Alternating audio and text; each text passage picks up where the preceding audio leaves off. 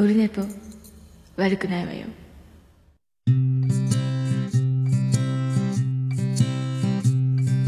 1時間目が終わった後寝ぼけ眼でやってきたはい、俺のポでございます。無事に撮れてますかね。えっ、と、369回でございます。今回は、えー、眉チャレンジあります。シャープ24ですね。小島町眉チャレンジ。シャープ24もあります。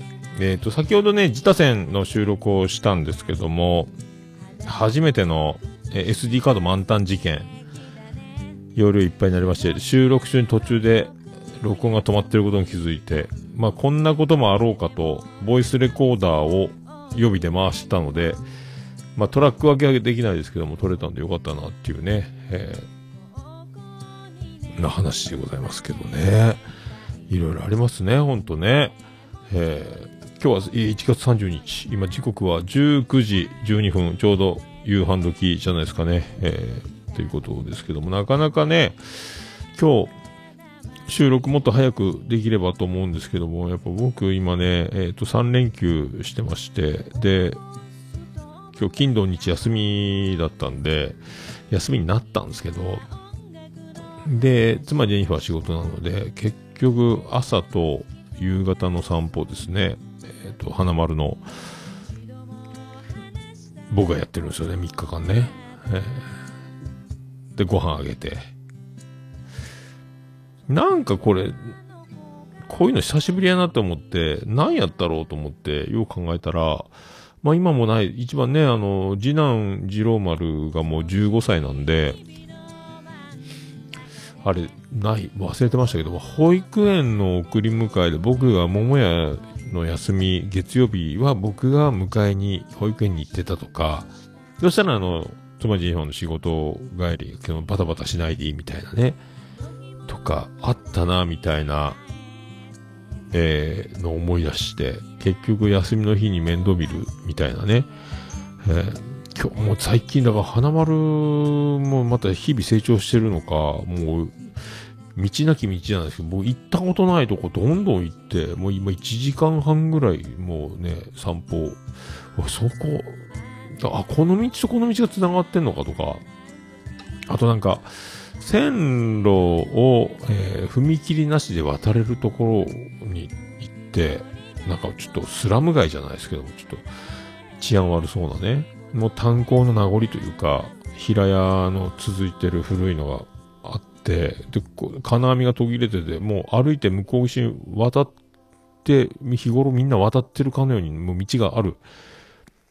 今日も線路越えましたけど、いや、丸裸の線路の歩くの久しぶりやなと思ってよく行ったんですけど、まあね、1時間に1本通るか通らないかの線路なんで、えー、とかね、えーやってましたけど、まあ、なんで、で、まあね、金土日、今日急に3連休、本当は土曜日の仕事だったんですけども、まあ、金土日休み、だからこれがなんとあの、まあ、なんつったらいいんですかね、えっ、と、あれですよ、コロナウイルス、濃厚接触者の濃厚接触者になる疑いにかけられました。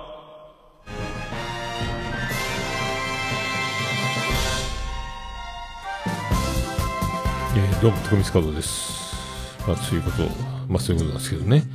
えー、だから木曜日の夜に、えっ、と、まあ、長女ブレンダーが帰ってきて、まあ、今もうオミクロンが、今日も79人でしたっけ？宇部市が70人超えるなんかありえないですよ。だいたい1人とか2人とか4人とか、10人いったらすごいねっていう感覚だったのが、今も今日70人。日曜日に70人超えるって、月曜日は日曜日の反映でもっと少ないでしょうけども、多分火曜日100人超えんじゃねえの？みたいな。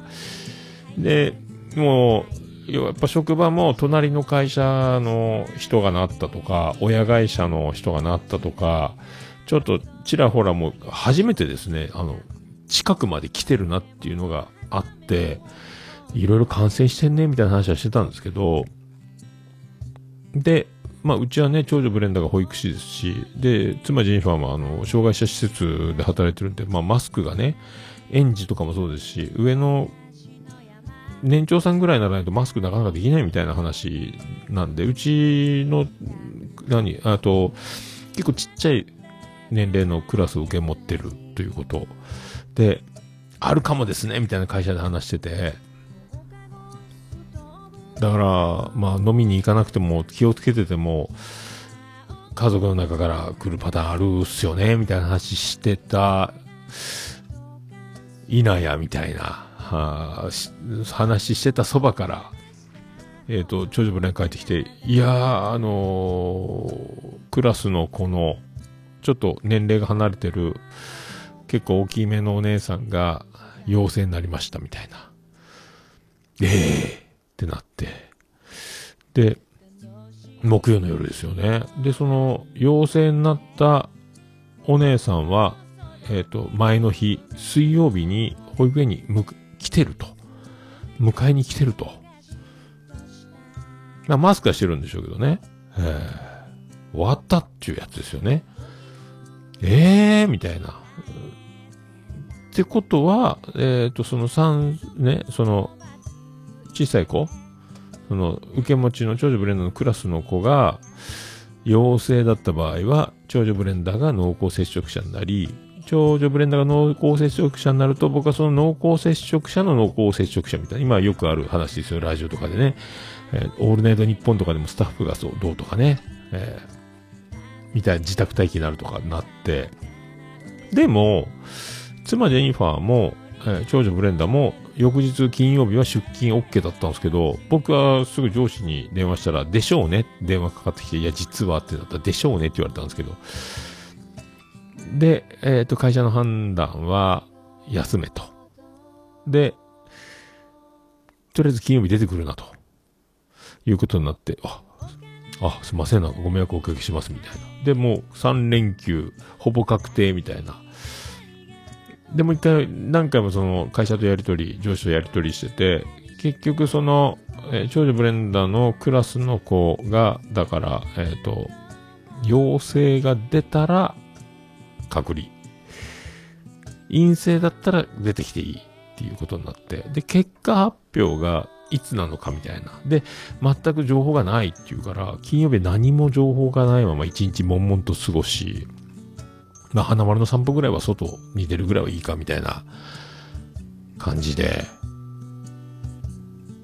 で、ちょっと聞いてくれよと。で、家族から何の連絡もないのかみたいな感じで。でもこ、みんな出勤、お父さんいいね、休みで、こっち出勤なの、みたいな。いやいや、そういう問題じゃなくて、みたいな。じゃあお前マスクした方がいいんじゃねえか、みたいな。会社はもう、じゃあ娘さんになるべく接触しないように、とかね。言うても、とか思ってたんですけど。で、そんな、で、やっとね、あの、LINE が来たのが昨日の夕方ですかね。えー、陰性でしたっていう。だあの、長女ブレンダの受け持ちの子の大きなお姉さんは陽性ですが、えーその受け持ちのクラスの子は、そのお姉さんのウイルスを移ることなく、感染することなく陰性だったってことで、セーフと。これで、えージョージ・ブレンダーも僕も無罪。無罪じゃないですけどね。疑いが晴れたので、僕はだからそれで、まあ、土曜日もだから連絡ないからもう気持ち悪いんで休みますねって言って僕はもう有給消化なんですけど、それで月、すま、ご、ご迷惑をおかけしま、お騒がせしております。ご心配おかけしました。月曜日から出勤させていただきます。よかったっす。みたいな。よかったの？みたいな。会社も、あの、もう休めって言ってすまんの？みたいな。まあ、一人でもかけるとね、今、過酷な状況なんで、すごいことになるのは分かってたんで、だから、とりあえず僕の代わりに、えっ、と、上司がね、あの、現場に出て、日頃、老体に夢中って多分、やってくれたんでしょうが、危なかったー思ってね、ちょっとひや、自分の身に迫ることがこれ来たなと思って、でもこれが終わりじゃなくて、また、あるんじゃねえのっていうのはあるので、会社としてもだから、あの、長女ブレンダー、つまりジェニファーは出勤 OK だったけど、僕出てくるなって言われたので、この辺を、まあちょっと本社とも話して、あと親会社とも話して、はっきりさせるかみたいな。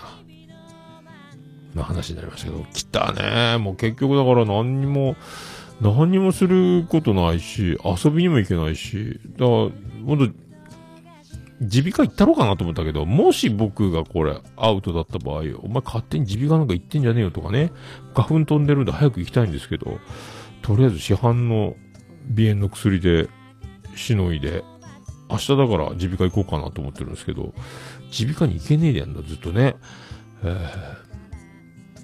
ー、いや、もうこれで、ちょっとね、ドキドキっすよね、マジで。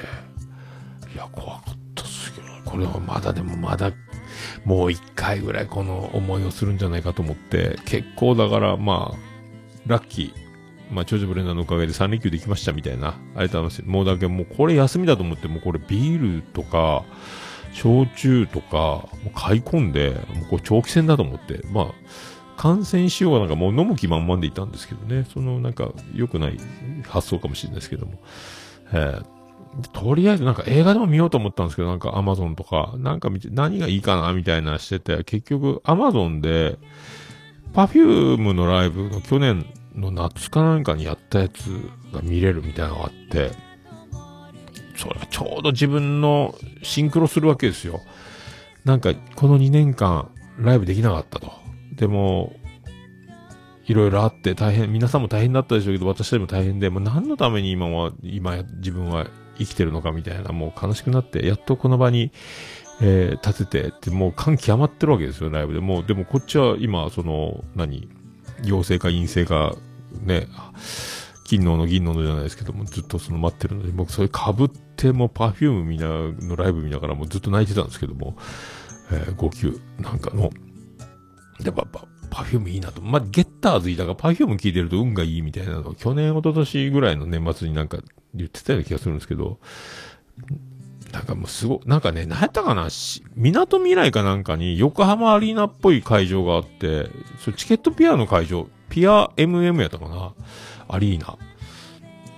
コンサートに特化したって調べたら書いてましたけど、そこの、アリーナ席全部潰してステージにしてたんですよ。で、あの、スタンドの席しかないみたいなコンサートで、もうプロジェクションマッピングのエグい感じね。あとダンサーとかのパフォーマンスが、なんか、 Perfume って口パクなイメージがあって、だから、あのお遊戯会みたいな気持ちになるのかなと思ったんですよ。踊っててから音声が流れててみたいな。でも、そんなことを思う僕がバカやったですけどね。えーこれだから一回見に行きたいなって思いました、 Perfume ね。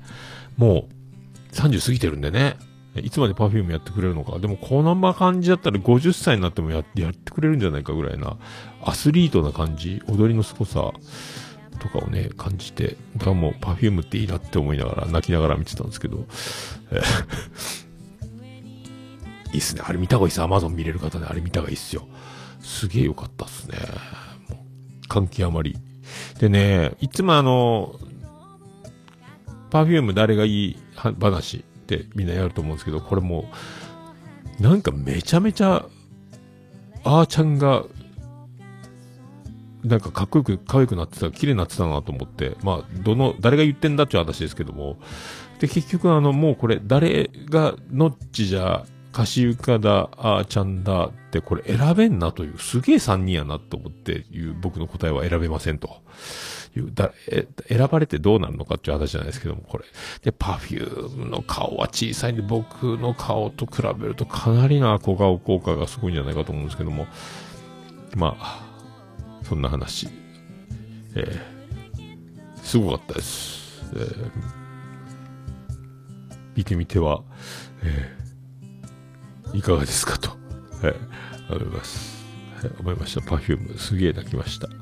えーまあ本当ね、えー全滅の危機乗り越え、 Perfume。我が家本当全滅になるところです。もう一回ある、もう一回あるかもしれないですけどね。えー皆さんもね、まあ周りで、今もあるあるでしょうが、早く3回目のワクチン打って飲みに行きたいなと、もう飲みに行けなくなることがもう一番の悲しみだみたいな話をしてたんですけど、えー、ねえよかった、危なかったわ、思って。まあ運が良かったなっていう話ですけどね。えーまあこれに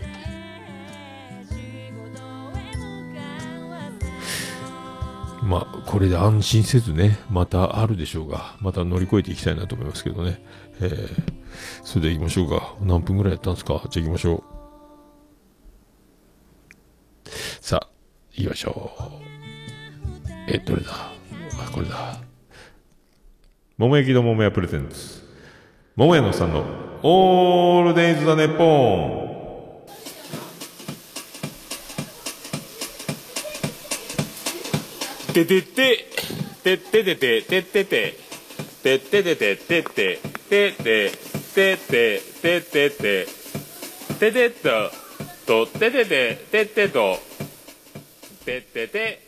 はい、俺でございます。山口を片隅からお送りしております。宇部市の中心からお送りしております。桃井のさんのオールデイズ・ザ・ネッポン369回でございます。おじまージョマユーチャレンジシャープ24もやります。今日は、えっ、と、まあ、時間がこんな感じで余裕があるので、ツイキャス一発撮りの模様をお届けしておりますけどね。はい。久しぶりにね、掃除機もかけて、えっ、と、もう散らかりっぱなしだったエヴァンゲリオングッズも片付けまして、飾りまして、今、北の国からのでっかい、あの、純ホタルジャージキーホルダーとか、木梨憲武キーホルダーとか、岡村隆史オールナイトニッポンとかね、あの辺のグッズを一緒に真正面にね、アイコンのカレンダーとか、いろいろ並べて見ながら、みたいな感じの、になりました。よかったでございます。あーまあ、あの、だから、あの、今画像映ってる反対側の世界の話をしてるんですけど、僕の目線の先にある話なんですけどね。えーまあ、そんな感じ、よかったですよ。えーそれではね、第369回、よろしくお願いいたします。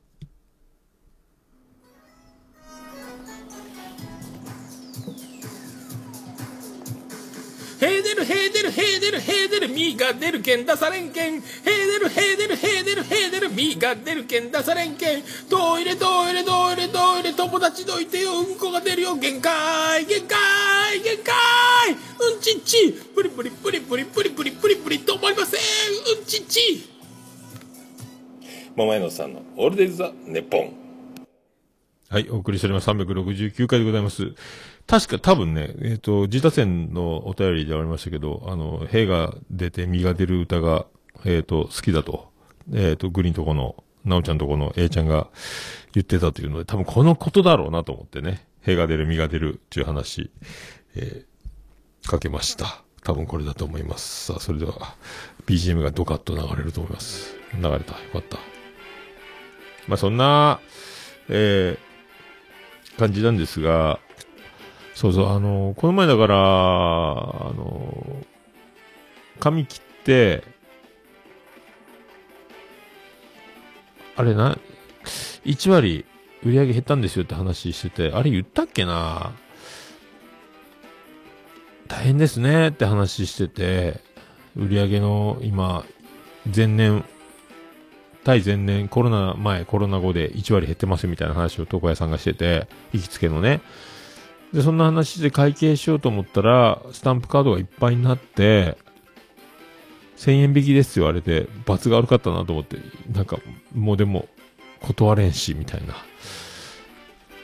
もう、スタンプカードとかやめればいいのに、とか思ったんですけどね。ね、なんか、なんか、悲しい空気が、売り上げ減ってるっていうのに、そこから僕が会計するときに、スタンプカードが満タンになるタイミングで、えーね。で、最近毎月、だからみんなあの、髪切るペースが落ちてるみたいな話もしてて、僕はもう意図的に、あの、毎月髪は切ってるけども、いつも予約で入れなかったんで、もう、あの、なんていうんですか、セカンドオピニオンじゃないですけども、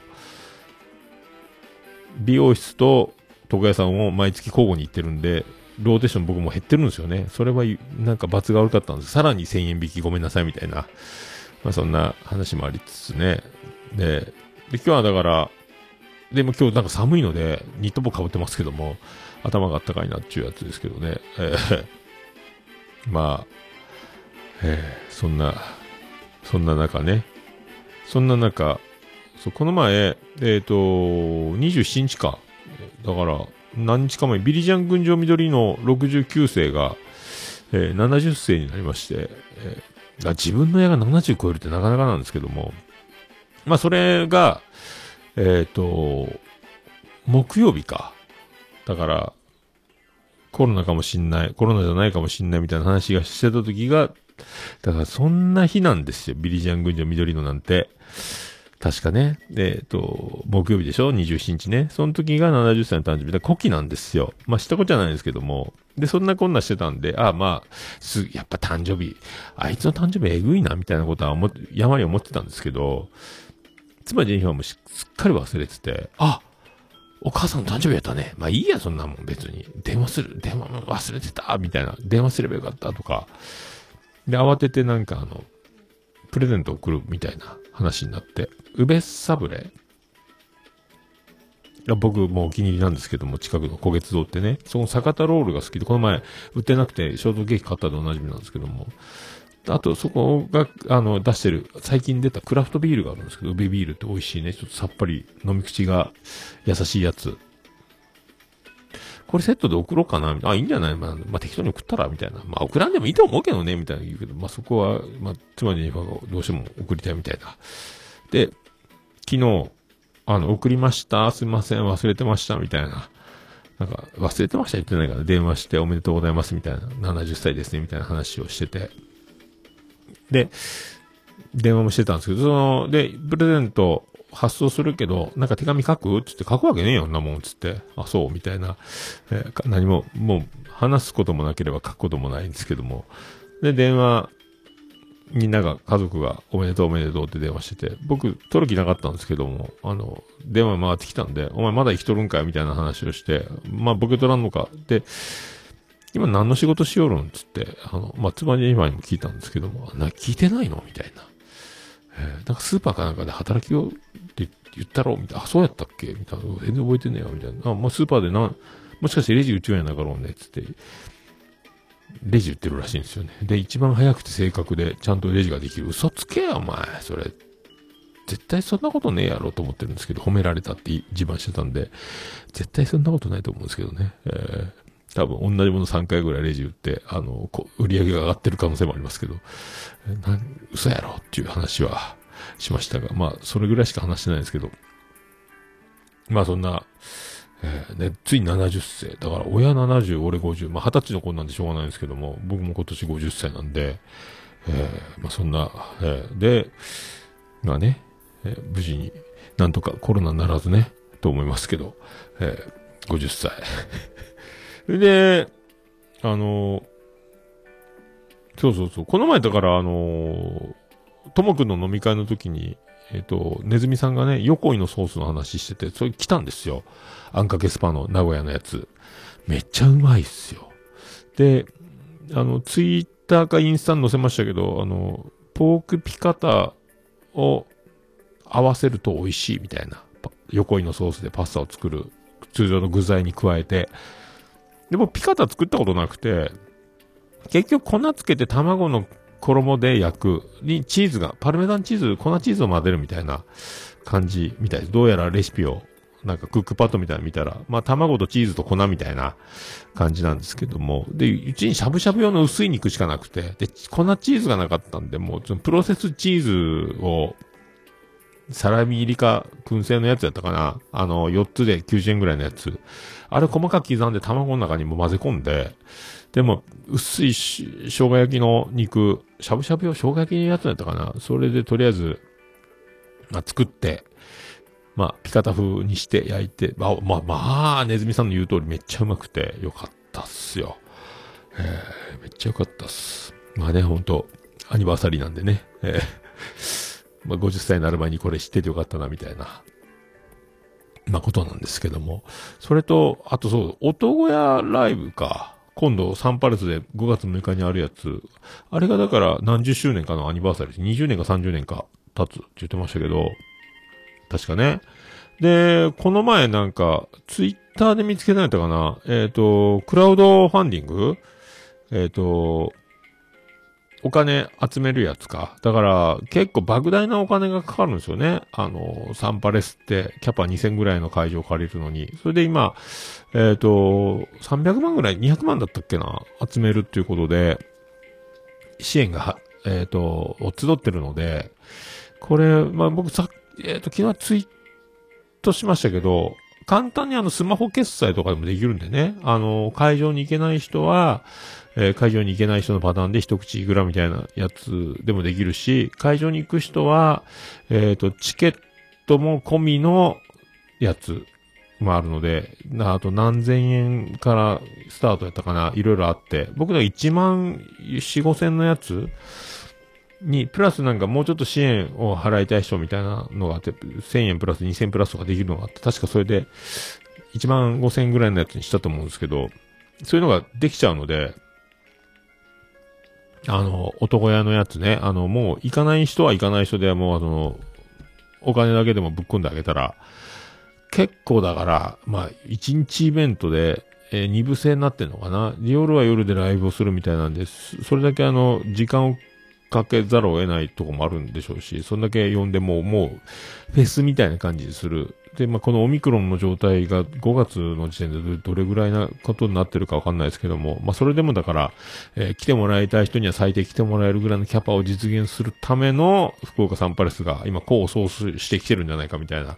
CB だったらもう、そんなに入れられないかった人数をもっと入れれるための、その作戦になってるのでね、って思いますので、あの、これもね、お、覚えてたら、覚えてたらっていうか、貼ろう、貼れたら貼ろうと思ってますんで、まあ、貼ってるでしょう。今回概要欄にね、と思っております。まあ、そんな感じでございますかね。まあ、そんな感じで、まあ、そんな曲、いきましょうか。で、だから、えーこの前いただいた音源でね、えっ、と、そんな曲いきたいと思います。だから、おつみさんのバンド、えーエゾシカとバンドエイジパブリックビューイングバンドで、この曲、これは、イントロあるんでしたっけ？かけてみましょうか。言いましょう。出るか？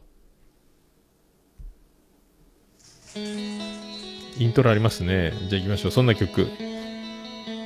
エキゾチカバンドとパブリッククラブバンドで、情熱のかけら。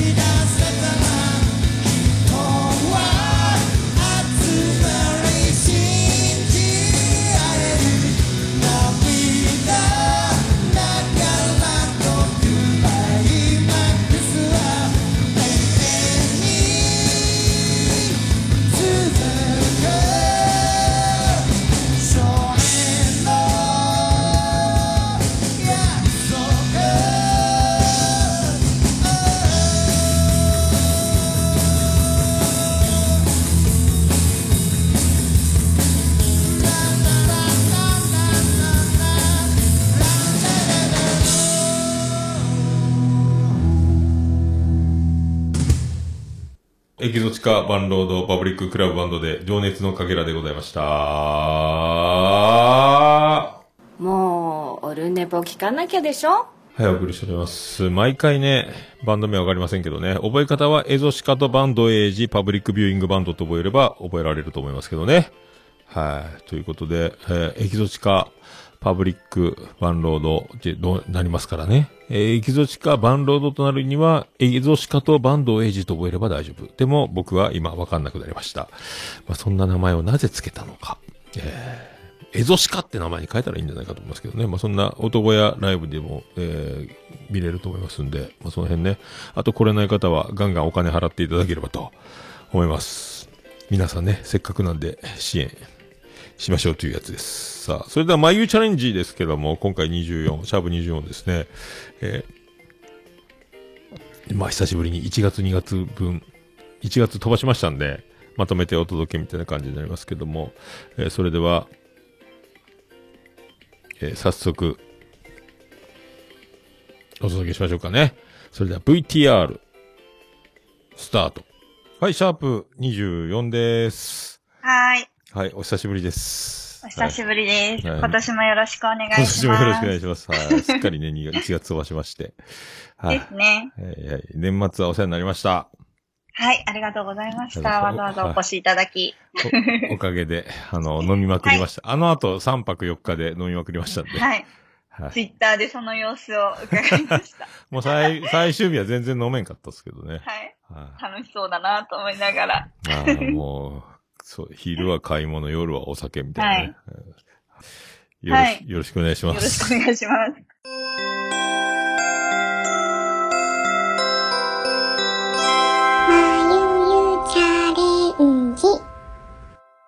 今日は、えっ、と、配信が合ってるのが、おそらく2022年2月2日ですかね。2日ぐらいですね。はい。ですよね。で、2月といえば、何でしょう？もうね、あれですよね。2 はい月といえば。はい。はいあの、バレン、バレンの隊員の。そうですそうですバレンの隊員です。バレンの隊員ですよね。はい。はいなんか思い出ありますか？全然ないです。ああ、あるか。えーっと、高校の時かな。はいあの、はいはいクッキー作ってもらって、え？ー、で、そう、彼女にですか？そうそうそう、嬉しくて、うわー、すごい。はい。一気食いしたらめっちゃ怒られたっていう思い出がありますね。もったいないっていうことそうそうそう、でですかせっかく作ったのにというね。デリカシーのかけらもない、えーね、高校生。うん、喜びの、喜びの表現の仕方を間違ってたっていうね。えーあ、怒るんだっていうのを覚えたあ、そうですね。覚えた17歳だったと思いますうけどね。ん。はい、10まあ嬉しいですけどねは。いそんだけ喜んですぐ食べてくれたら。ねそれがもう、とっても白状者に見えたんですか？ねおすっげーとかでガブって食べたからね。もっと味わってほしかったんですかねもうちょっとね、大切に。まあ、それは怒りますよね。すげえ時間かかるのをね、ものの数秒で食われたら。よね。うんはいっていうのを学びました。なんだ。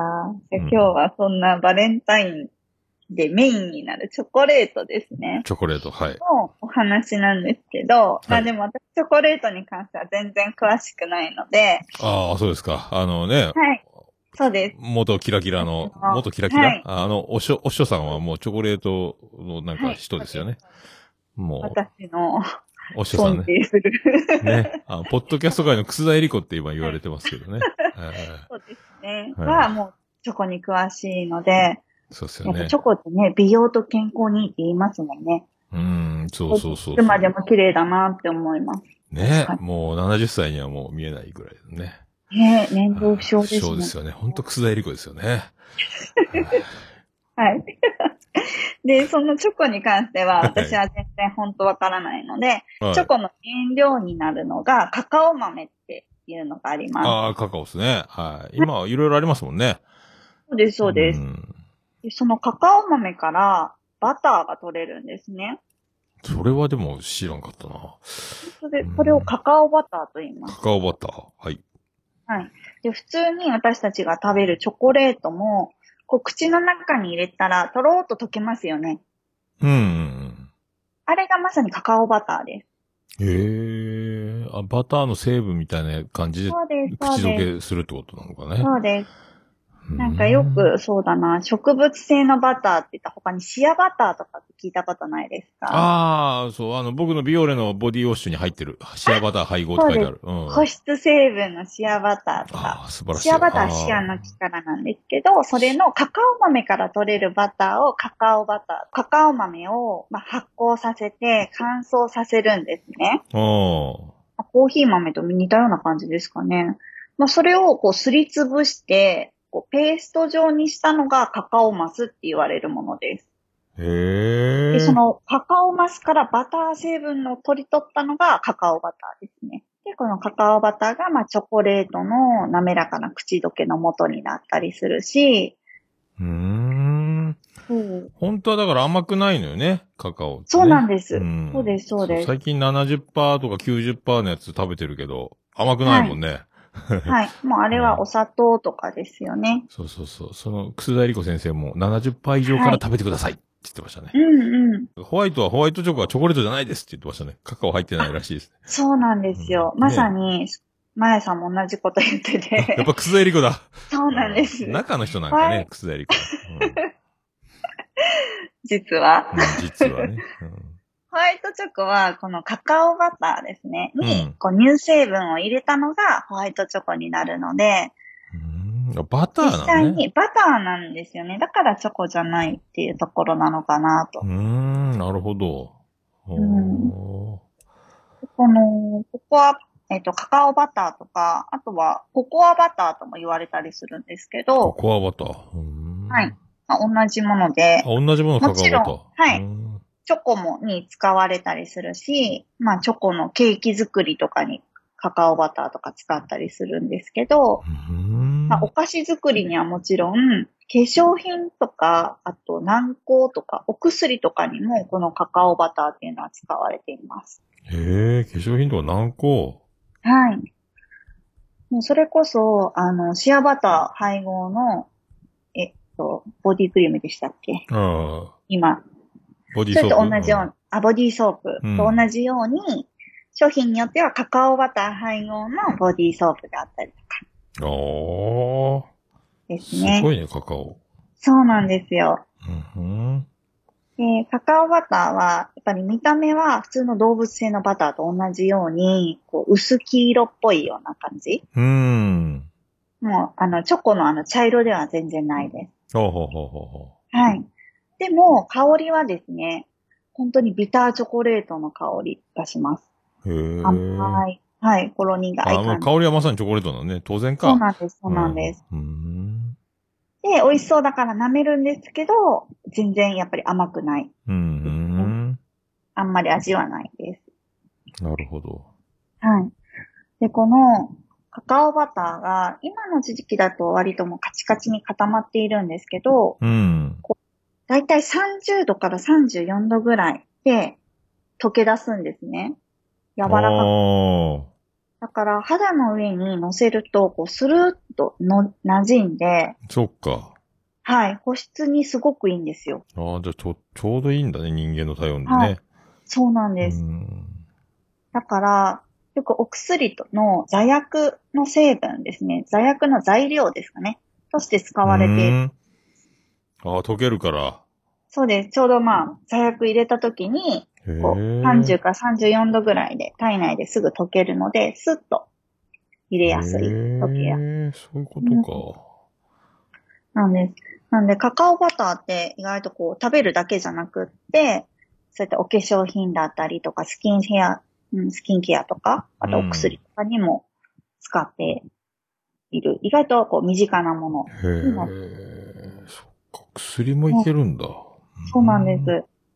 で、私のな、私はやっぱりアロマでよくこのカカオバターを使うんですけど、え、アロマで使うんだ。へえ。そうなんですよ。スキンケアにすごくおすすめで、そうです。それこそアロマでよくクリーム作りしたりだったりとか、うリッんプ。クリームを作ったりとか、ああ、そっか、そっか。固形だけど塗るとそうだもんね。そうなんですそうなんですそういうことか。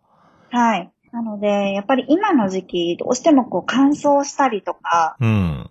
すると思うので、そういった人は、で、特にこうチョコとかの甘い香りが好きな人は、このカカオバターってすごくおすすめです。1個持ってるとあ、うもうそのままものが売ってるわけね、カカオバター。売ってます。はい。うーん。とケーキの材料を売っているようなお店だったりとか、ああ。もちろんアロマの専門店、なかなか店舗では難しいんですけど、ネット販売していたりとかしますね。でカカオバターは、まあ、脂肪バターなんで脂肪でできているんですけど、うん。その中でも、ちょっと名前がカタカナで難しいんですが、うん。オレイン酸とか、あ、オレインさん聞いたことあるな。はい、ステアリン酸とか、ステアリンさん。はい、パルミチン酸っていった、うーん。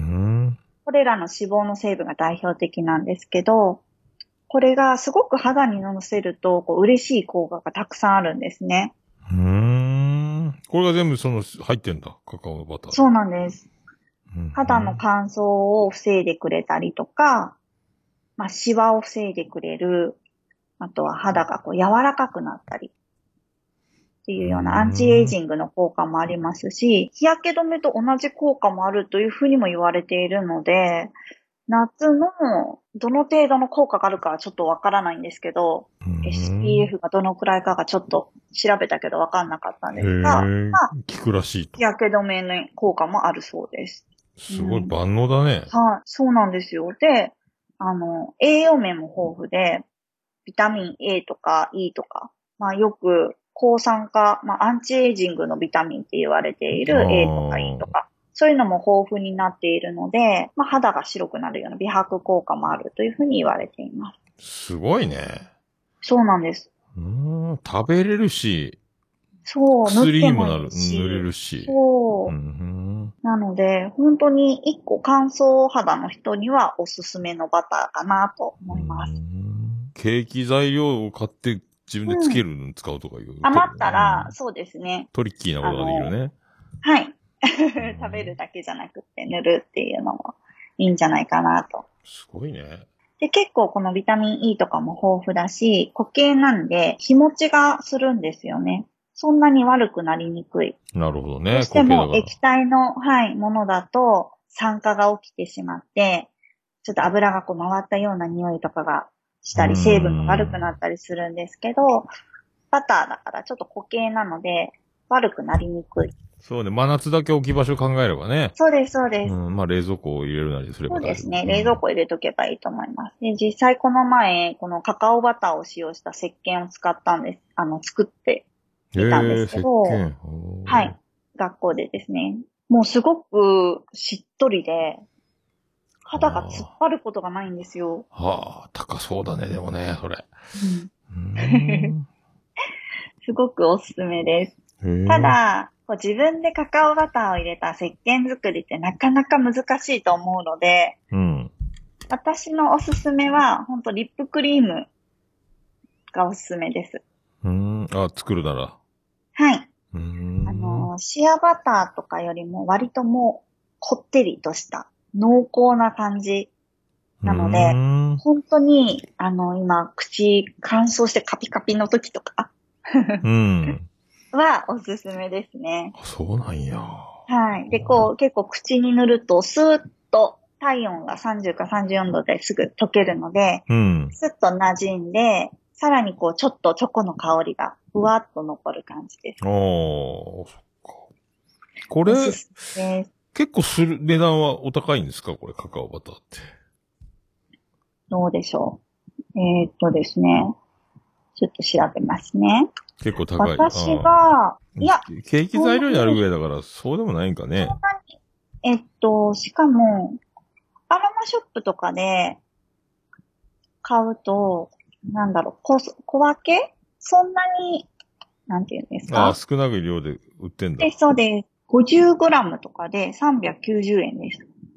安い。生成と未生成っていうのがあるかもしれないんですよね、選ぶときに。生成になると、その、香りだったりとか、うーんと、成分、ちょっとアレルギーとか刺激になるような成分を抜かしているので、うーん。色もちょっと白くなるし、チョコ独特の匂いがないので、白いね、これ。はい。本当にあの保湿だけっていう感じです。うーん。で、チョコの香りを楽しみたいなって思ったら、それこそオーガニックだったりとか、未あ生まあまあ成。ね。あこれ脱臭、脱色、脱色済みって書いてある。そうです、そうです。そういうことね脱。色してないそのままの方が香りは強いです。そっか、色はついてるのね、オーガニックのやつは。ほんあのり黄色、そうね。はいうんああ、そう、違いはここなのね。うんなので、チョコの香りが好きなら、そっちかな。うんあの、未生成とか、オーガニックとかを選んであげるといいんじゃないかなと思います。ああ、いろいろあるよね。はい。初めて見た。そのまま、えっ、と、ちぎって、唇に塗っても、やっぱりちょっと硬いと思うので、あはい。刺激になるので、オイル、植物性のオイルと混ぜて使うと、その硬さが柔らかくなって、よりこう唇の上で溶けやすくなるので、うーん簡単なリップクリームの作り方を紹介します。10g 弱の、まあ、容器、準備していただいて、10g 容器。はい。出ましたよ、これ。うん。ね、なんて言うんですか？よく100円ショップとかに売ってるような、あの、クリーム容器でいいです。クリーム容器？はい。なんです。ジャーみたいな。じゃあ、あ手でこう取って塗るようなのでもいいし、あの、うん普通にリップクリーム容器とかもネットで売ってるので、はい。うんそれでも全然いいです。それの1本分ぐらいですね。10g 容を器。作る、うん。はい、のに、まずカカオバターが 4g です。4g。はい。で、ここにさらにちょっと炎症を抑えたいのと、ちょっと硬さが欲しいので、うん。蜜蝋っていうものを 2g 入れます。蜜蝋。はい。2g。蜂蜜の蜂が出す成分みたいな分泌物で。で、植物性のオイル。これ何でもいいです。4g。植物性のオイル？うーんと、ホホバオイルとか、マカダミアナッツオイルとか、スイートアーモンドとかアロマショップとかに、オリーブオイルとか、オリーブオイルも。オリーブは多分あの食用じゃない、うーん。そういうのを入れて、紙コップに入れるんですね、全部。うん。で、レンジでチンします。へえ。そしたら、えっ、と、ちょっと様子を見ながらですね。うん。ちょっと、温めていくとちょっとずつ温めるんだ。そうです、そうです。全部溶けると思うので、溶けたらよーく混ぜて、容器に移して固まったらもう完成です。ああ、徐々に温めてって、全部混ざって、馴染んだら、今度冷まして、はいす完成。そうです。容器に移して固まってもう完成。すぐできます。もう冬のリップクリームに結構おすすめなので、もしカカオバターがあれば、ぜひ試してください。そう、カカオバター、蜜蝋、植物性オイルね。これさえ手に入れば。そうです。はい。ん。アロマショップとか、ネットとかですかね。はい。無印とかにも売ってんのかね。オイルは売ってると思うんですけど、んカカオバター蜜蝋は売ってないですね。精油とかを持っていなかったとしても、このカカオバターが結構甘いチョコレートの香りなんで、すごく癒されると思います。おー香りがね。バレンタインのプレゼントじゃないですけど、うん。作ってリップあげるっていうのもいいんじゃないかな。チョコ嫌いの人とか。おしゃれねね、うんおしゃれですよね。どうせいっぱいもらうんでしょ？つって。そうそうそう。印象に残るっすね、これね。えーはい。これもカカオなのよ、言うて。はそうそうそう。でちょっとうんちくいって。すごいね。これ、惚れてまうよ、はいこれな、これね。ね。ぜひこれやってみてください。ね。ぜひ皆さん、えー皆さんやって、やってみてくださいね。はい。はい。以上です。以。上です。はい。ありがとう、ありがとうございました。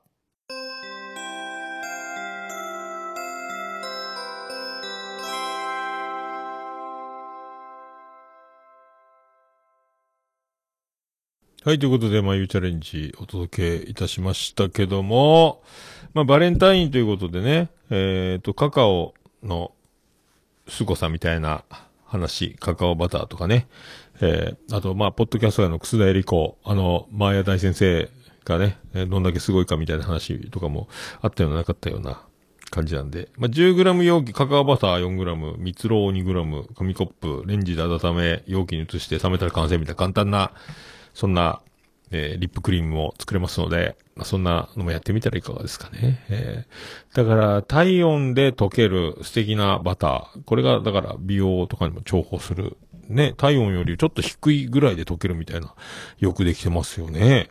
えっていうやつですよ。まあせっかくなんで皆さんそういううんちくを身につけていただければと。えーもうね、って思います。はい。じゃあ行きましょうか。じゃあ早速、このコーナー行きましょう。えハハッシュタグオルネポ、オルネポ、押し間違った。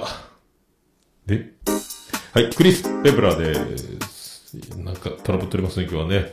はい、ハッシュタグオルネポでございます。ツイッター、ハッシュタグ、カタカナでオルネポでつぶやいていただきました。ありがたいつぶやきを紹介するコーナーでございます。最新からいきたいと思います。ケンチさんからいただきました。368回拝聴第二ガタンで見つけた、第二ガタンで見つけた鍵。さすがおっさんさんの勘すごい。そうでしょ勘だけで生きてるんですよ。はい、鍵だからね、無事に見つかったんで、だからもうほんとキーケースごと全部なくなるとこでしたけど、なんかなくなる気しなかったんですよね。もうこれ、守ってますよね、僕ね。まあ、スターだからしょうがないといえばしょうがないでしょうけども、数々の困難をね、奇跡的に乗り越える。まあだから、あの、ナルト姫ごとで、ねず、ねずまどかさんが、あの、占ってくれましたけど、あの時もそうですけどね、すごいいいこととすごい悪いことがあるけど、なんとか乗り越えちゃう不思議な、なんか見たことないこんな感じの面白い星の巡り合わせの人みたいなことを言われたのでおなじみですけども、まあこれがスターだということだというね。はい、ありがとうございます。さあ、続きまして、コンビニエンスなチキンたちからいただきました。えー、お知らせ。コンビニエンスなチキンたちは、オルネポ様、えー、かっこももえのさんを参考にして番組を作成しております。以上、大切なお知らせでした。ということですよ。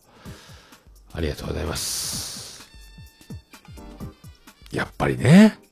えーあの、でも、もう完全にね、あの、オルネポを参考にしてると言ってますけども、もう、ね、これ追い抜いた人の余裕のね、あの、コメントですよね。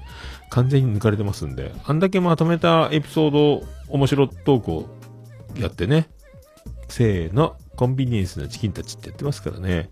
で、この前あの、ゆかちゃんが、なんかあの、コンチキ聞いてたら、桃やオールネポ思い出したみたいな話で、な、な、な、何のことか分かんなかったんですけども、あれ多分ウッシーが、まあ、適当に効果を歌ってるんですよね。あの、慶応とか東大とか、有名、東京六大学みたいなやつと、多分あの替え歌的なわけのわからん感じで歌ってるウッシーのあの、あの雑な感じで、あの、オルネポのジングルを思い出したんじゃないかって勝手に、えっ、と、僕の見解はね、その謎じゃなかろうかと、勝手に思ってますけどね。えーって思いました。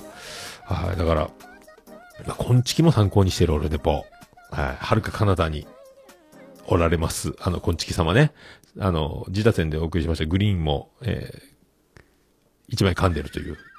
まあ、繁栄の陰にグリーンありなんですけど、はい、まあ、そういうことでよろしくお願いします。これでちょっとでもね、えー、オルネポのためになればと えー思います。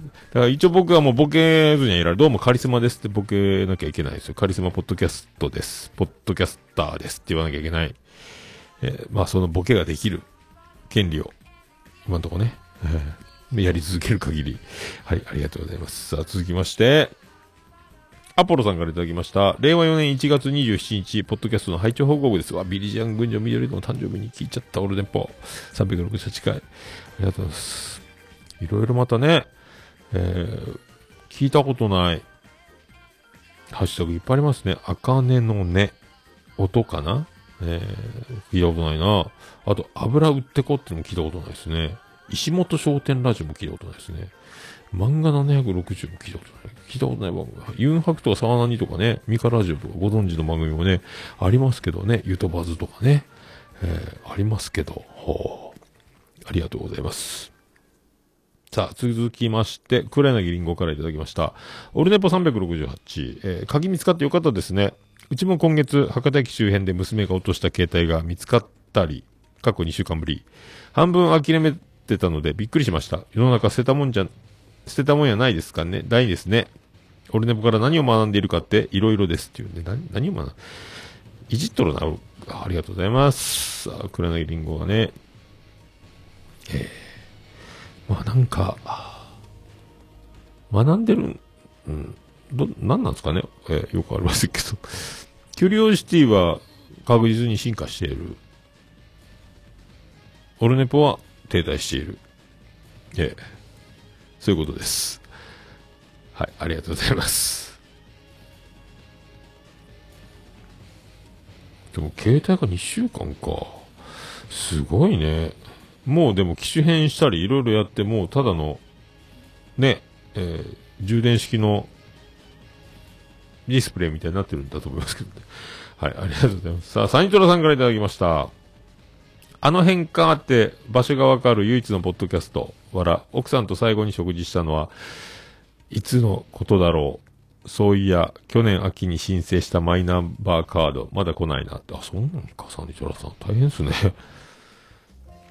ねえ、ほんとね、えーサニトラさんは、もうあのーまあ、月一バツ一も、まあ、聞きつつ、今日のなおも、えー聞かなければいけない。忘れてしまった何かを取り戻さなければいけないっていうのは、サニトラさん、とてもね、えーなかなかアメリカとロシアみたいな感じに見えますけども、サニトラ家というのはね、えー何か国交正常化を ね、マイナンバーカードとともにね、えーありがとう。なんとかね、で、戸籍が整ってますようにお祈りするばかりでございます。あありがとうございます。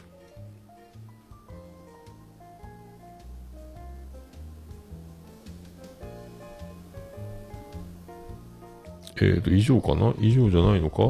次が？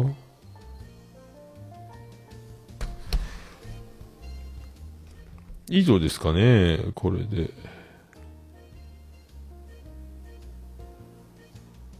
多分以上だと思います。はい。え、ハッシュタグオルネポでは、皆様からのありがたいつぶやきを、えーお待ちしております。皆さんお気軽に、ハッシュタグオルネポでつぶやいていただきましたら、はい。私、大変喜びちょうなマンモスレピーでございまーす。以上、ハッシュタグ、オルネポでした。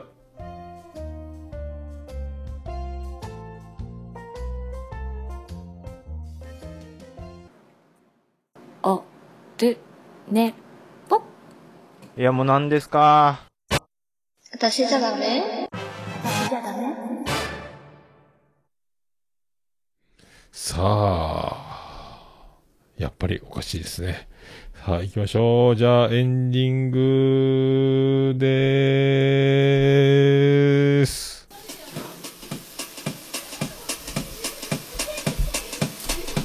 ててて、てててて、ててて。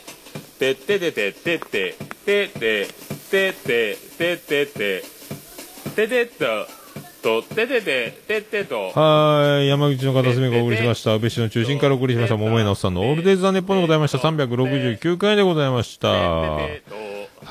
桃井のおっさんのオールデイズ・ザ・ネッポンを短く略すと、オールネポーはい、ということでね。はい、危なかったですけども、陽性、濃厚接触の危機を乗り越えですね。まあ、当たり前なんてないんだぜ、というね。え桃をって最近言ってますけども、当たり前、当たり前なんて世の中にはないんだというね。えーいつも当たり前に思ってることがとってもいい、大切であり、大事な、ありがたいことであることを気づく時が、まあ、病気したりね。まあこれコロナとか陽性とか自宅待機とか隔離とかになるとさらにいつもやってることができなくなるっていうことはね、えーつくづく感じると思うんですけども、当たり前、当たり前じゃねえんだからなが本当にね、今ね、えー響く、えーご時世になりましたんで、まあそんな感じで、まあとりあえず無事に明日から、えー仕事できますんで、よかったと思います。まあ無事に収録もできましたし、ちょっとね、自他線は、えートラブりましたけども、まあ無事に音は取れてるので、よかったかと思いますけどもね。まあそんな感じで皆さんもね、えーなんとか、なんとか、えー無事に、はい、張り切っていきたいと思います。ありがとうございます。それでは言いましょう。オールネポエンディングテーマ、笹山でブラックインザボックス。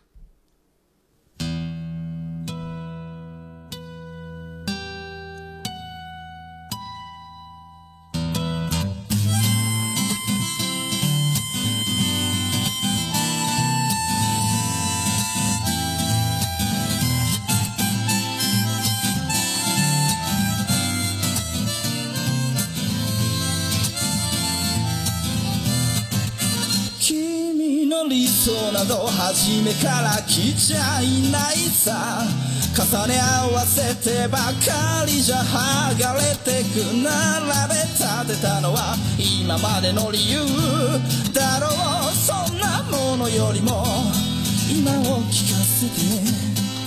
答え合わせならまだ早すぎる未来など見間違えるものさ行方不明のままの機能を探すより素敵なことを語ろう。悲しみは分かち合ってゆけるものじゃない。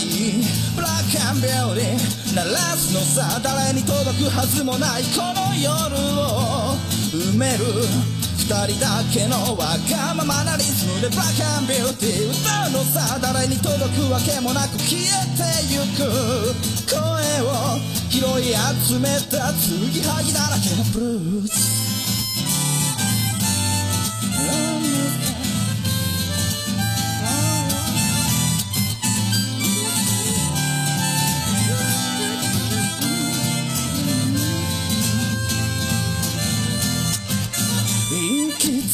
先など初めから決めちゃいないさ。誓い交わしたものさえ消えてゆく心。踊るなら約束はいらない。からそんなことよりも声を聞かせて。運命論なら信じちゃいない明日などこの手で開くのさ。光も見えないままの希望を嘆くよりその確かな絶望に。浸れ喜びは待ち焦がれるだけじゃつかめない。ブラックアンビューティー鳴らすのさ。誰に届くはずもない。この夜を埋める。人だけのわがままなリズムでブラックアンビューティー歌うのさ誰に届くわけもなく消えてゆく声を拾い集めた継ぎはぎだらけのブルース。なんだ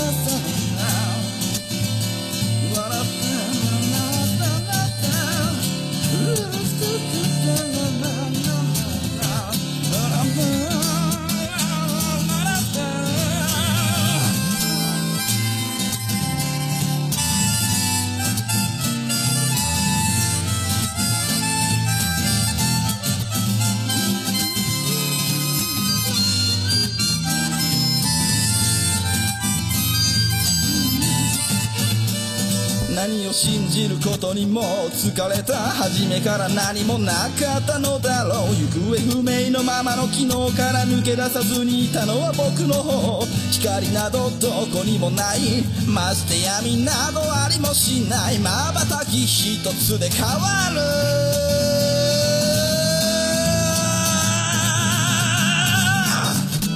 ラックアンビューティー鳴らすのさ誰に届くはずもないこの夜を埋める二人だけのわがままなリズムでブラックアンビューティー歌うのさ誰に届くわけもなく消えてゆく声を拾い集めた継ぎはぎなままのブラックアンビューティーのボンバレイ消え失せるばかりのこの夜を埋める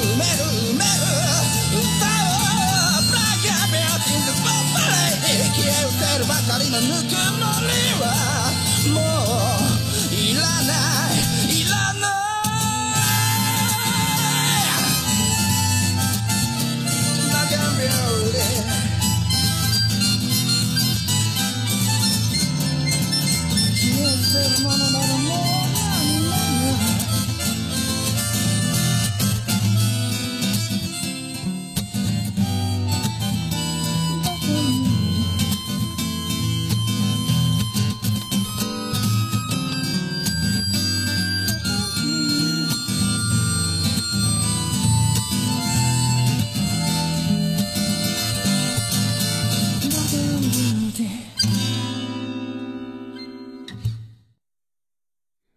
それでは皆さんまた夢でお会いしましょう。あーでーだ福岡市東区若宮と交差点付近から全世界中へお届け。桃屋のおっさんのオールディーズ・ザ・ネポー。